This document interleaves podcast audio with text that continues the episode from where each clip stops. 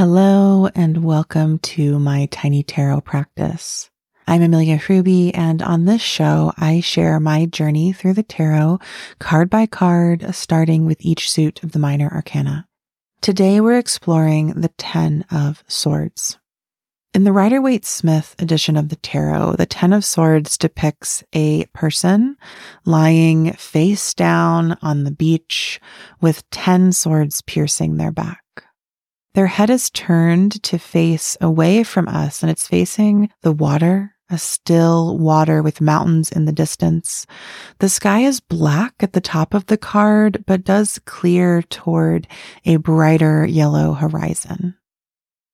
With this card, the image immediately evokes failure, defeat, loss. We've encountered those themes many times in the Suit of Swords, but I must say, it never feels quite as over as it does here. This card reminds me of a moment in the show Grey's Anatomy when Meredith Grey announces, You all can go home. It's over. It's really over. It's so over.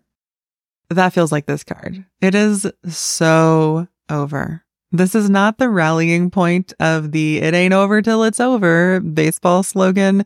It's just so over. But even within that, we get a bit of the diction of the suggestion of, you know, perhaps some melodrama. And that's how Rachel Pollack interprets this card. In 78 Degrees of Wisdom, she reminds us that it only takes one sword to pierce and kill someone, but this person has 10 swords in their back. There's a sense that it has been overdone and that perhaps we didn't need to go so far, or perhaps it's not quite as bad as it seems, even. She points to the clearing sky in the background of the card to suggest that this is our moment. There is light at the end of the tunnel, and perhaps we can see it. It's so over, but that means there's a new beginning already arriving. When we, this was a this was an invitation and tension we explored in the Nine of Swords, a card of agony and pain and sorrow. And there we didn't have the horizon. We had to hold the promise of the light at the end of the tunnel in our hearts. But here on the Ten of Swords, we can see that light. It is there. And so with this card, while it does perhaps find us in a moment of complete and utter defeat, failure, overness. There is that light beckoning. There is the promise of what's next.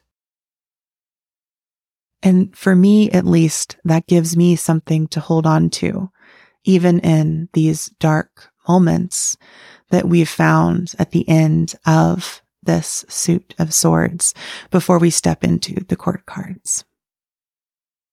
Thank you so much for listening to my tiny tarot practice. As always, if you'd like to explore my favorite books and decks, you can head to the show notes to find the link to my bookshop where I curate a list of my favorite tarot and spiritual resources just for you, lovely listener.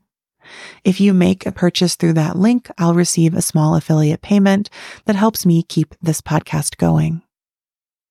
Thank you again for listening.